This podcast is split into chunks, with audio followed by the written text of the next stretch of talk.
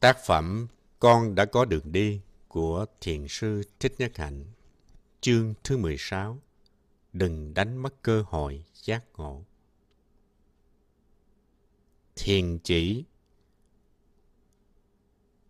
Dừng lại tức là chỉ, Samatha. Thiền chỉ rất quan trọng, Một trong những cái mình cần phải làm và bắt buộc làm cho bằng được là đừng làm cái gì hết chỉ ngồi yên đó thôi. Chúng ta cứ tưởng rằng làm công việc kia mới khó, làm công việc nọ mới khó, nhưng không làm gì cả mới thật là khó nhất. Không làm gì cả, không phải là lười biếng ngồi ì một chỗ, không làm gì cả, tức là dừng lại được những lăng xăng, lộn xộn trong thân và tâm, không vật lộn, không tranh thủ, không cố gắng, dừng lại được mọi tính toán, lo toan, mọi kế hoạch, mọi hoạt động, dừng lại trong thân và dừng lại trong tâm.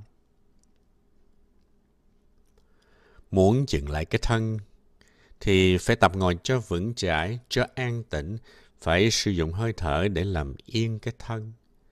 Với hơi thở, mình sẽ giúp cho tâm của mình từ từ dừng lại được. Khi theo dõi hơi thở, ta thấy hơi thở là một cái có thật và nó đang xảy ra.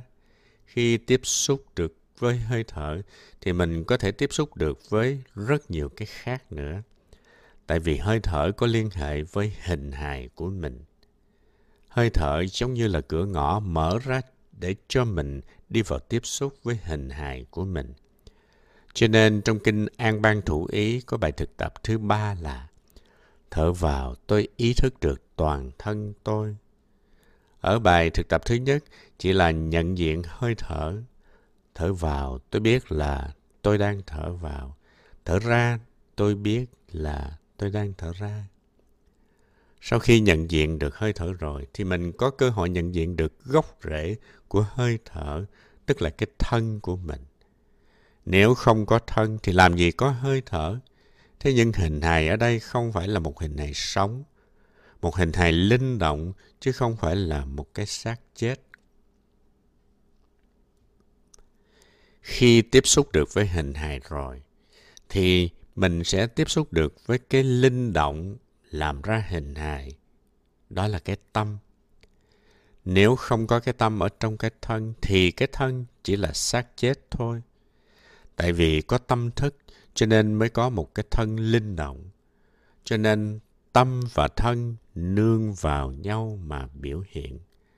Không có thân thì không có tâm, mà không có tâm thì không có thân. Nên khi tiếp xúc với thân, ta có cơ hội tiếp xúc với tâm, tại vì tâm nằm ngay trong thân và thân nằm ngay trong tâm. Khi thiền tập, nên bắt đầu bằng việc theo dõi hơi thở để tiếp xúc với thân, rồi tiến đến tiếp xúc với tâm, vì thân và tâm dính liền với nhau. Kinh An Bang Thủ Ý hay ở chỗ đi từng bước một, từ thấp tới cao. Thành ra thực tập hơi thở có ý thức là một cuộc trở về. Trước tiên là trở về với hơi thở, sau đó trở về với thân, rồi trở về với tâm. Trở về để sắp xếp, xử lý, để làm cho thân tâm lắng dịu, thoải mái và an ổn. Làm cho thoải mái, an ổn đều thuộc phạm vi của chỉ, tức là dừng lại. Đối với những người đã quen với thiền tập thì trở về với hơi thở, nhận diện và làm lắng dịu thân tâm là chuyện có thể thực hiện được trong vòng 10 giây đồng hồ, rất dễ dàng. Tại vì sự thực tập đó đã trở thành một thói quen của mình rồi, cho nên làm rất mau. Giống như khi lái xe, mình cắm chìa khóa xe vào, nổ máy, vào số và nhấn ga là xe chạy. Chỉ trong vòng một phút là xe đã đi được.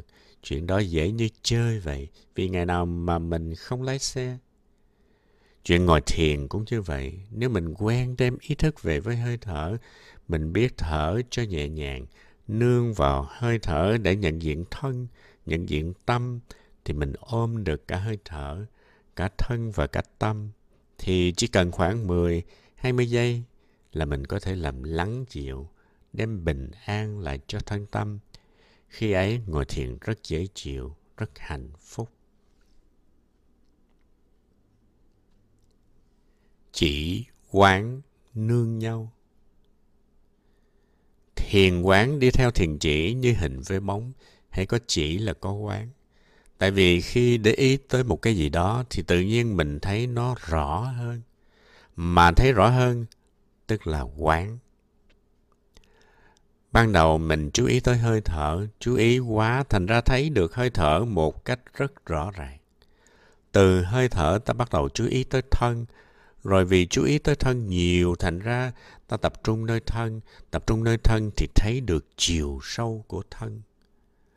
Trong khi nhìn vào thân của mình, ta thấy rõ thân thể này chứa đựng cả thân của cha, thân của mẹ, thân của tổ tiên. Chúng ta có tổ tiên là con người, nhưng chúng ta cũng có tổ tiên là các loài động vật và chúng ta cũng có tổ tiên thảo mộc và đất đá tại vì con người xuất hiện muộn hơn nhiều các loài khác ở trên thế giới. Ban đầu thì chỉ có những sinh vật đơn tế bào xuất hiện ở trong nước, rồi từ từ mới có những sinh vật đa tế bào, các loài thỏ mộc, rồi các loài động vật và lâu lắm mãi sau này mới có con người xuất hiện. Cho nên chúng ta không chỉ có nguồn gốc từ con người mà còn có nguồn gốc từ các loài thực vật, động vật và khoáng vật nữa. Khi chúng ta trở về tiếp xúc với hình hài của mình một cách sâu sắc thì chúng ta thấy tất cả tổ tiên đều ở trong mình và mình chính là sự tiếp nối của tổ tiên mà tổ tiên trẻ nhất là bố mẹ, ông bà của mình.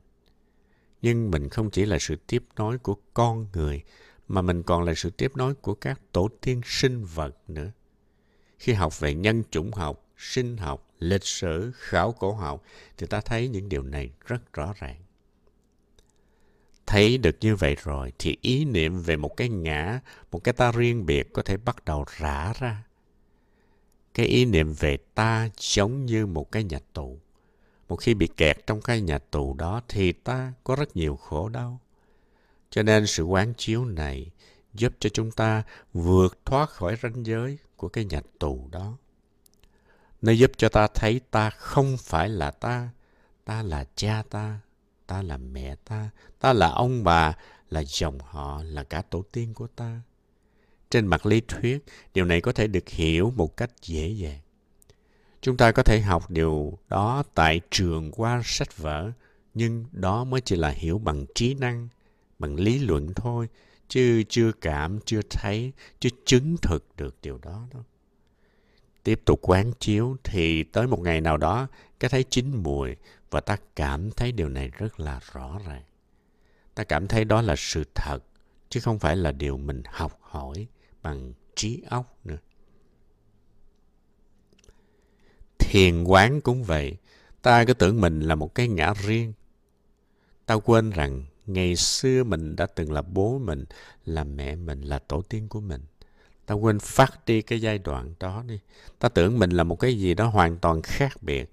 Ta bị cái ý niệm về ngã giam giữ nên cứ ôm khư khư khổ đau từ ấy cho đến nay. Trong lúc ngồi thiền, chúng ta có những bài thực tập. Thở vào, tôi nhận biết sự có mặt của bố tôi trong từng tế bào cơ thể của tôi. Thở ra tôi mỉm cười với bố tôi trong từng tế bào cơ thể của tôi. Lần đầu tập như vậy có lẽ ta thấy hơi ngộ ngộ. Bố làm sao mà chui vào trong tế bào của mình được? Nhưng thực tập một hồi thì nó chín mình bắt đầu thấy được chân tướng của bố bởi vì bố trong ý niệm của mình là cái ông ở ngoài mình. Và nhiều khi mình và ông ấy giận nhau không buồn nhìn mặt nhau nữa. Cái thấy của mình về bố hiện giờ cũng đang rất là cạn cợt. Có nhiều người sống với bố 40 năm, 50 năm mà vẫn chưa biết bố là ai. Và cũng không hề biết chính mình là ai nữa. Mình rất chắc ăn cứ tưởng mình biết mình là ai rồi. Mình tưởng mình biết bố của mình là ai rồi nhưng sự thật thì vẫn còn xa xa lắm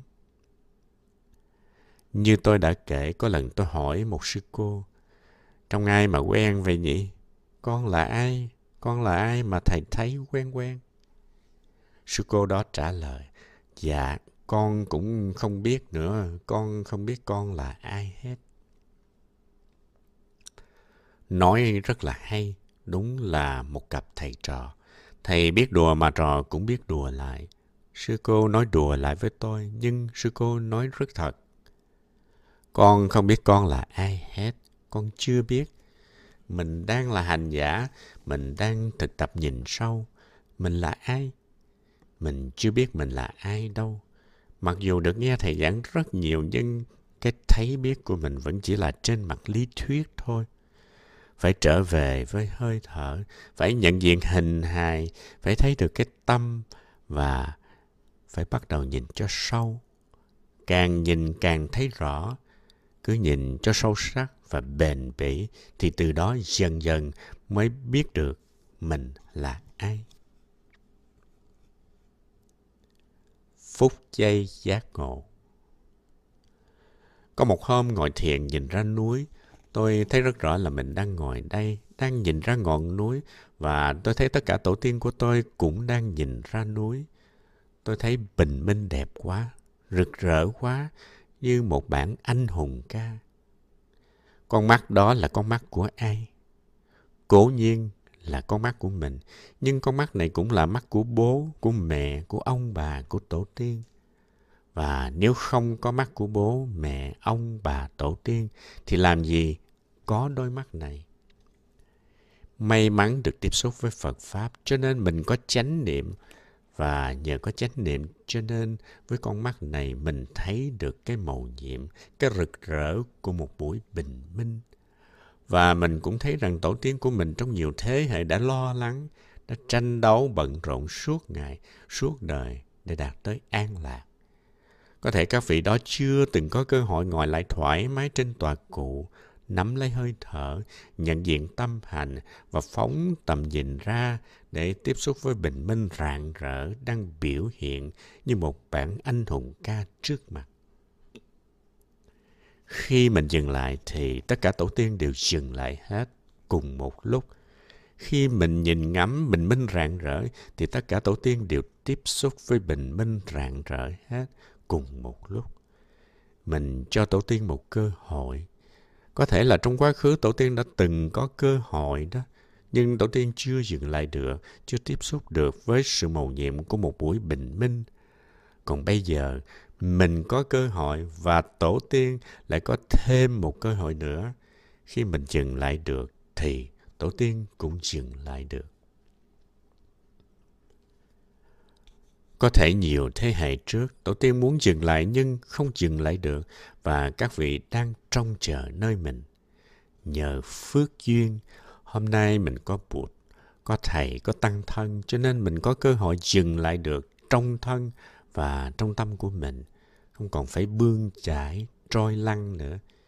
Biết bao nhiêu là màu nhiệm của sự sống có mặt ở trong tự thân và xung quanh mình. Nhưng nếu mình không dừng lại, thì làm sao tiếp xúc được? Giờ phút dừng lại và tiếp xúc được với bình minh rực rỡ và thấy rõ tất cả tổ tiên của mình cũng đang được tiếp xúc với bình minh huy hoàng kia. Giờ phút đó là gì? Nếu không phải là một giờ phút giác ngộ. Giác ngộ không phải là một chuyện quá xa xôi nằm ngoài tầm tay giác ngộ là giây phút có thể tới được.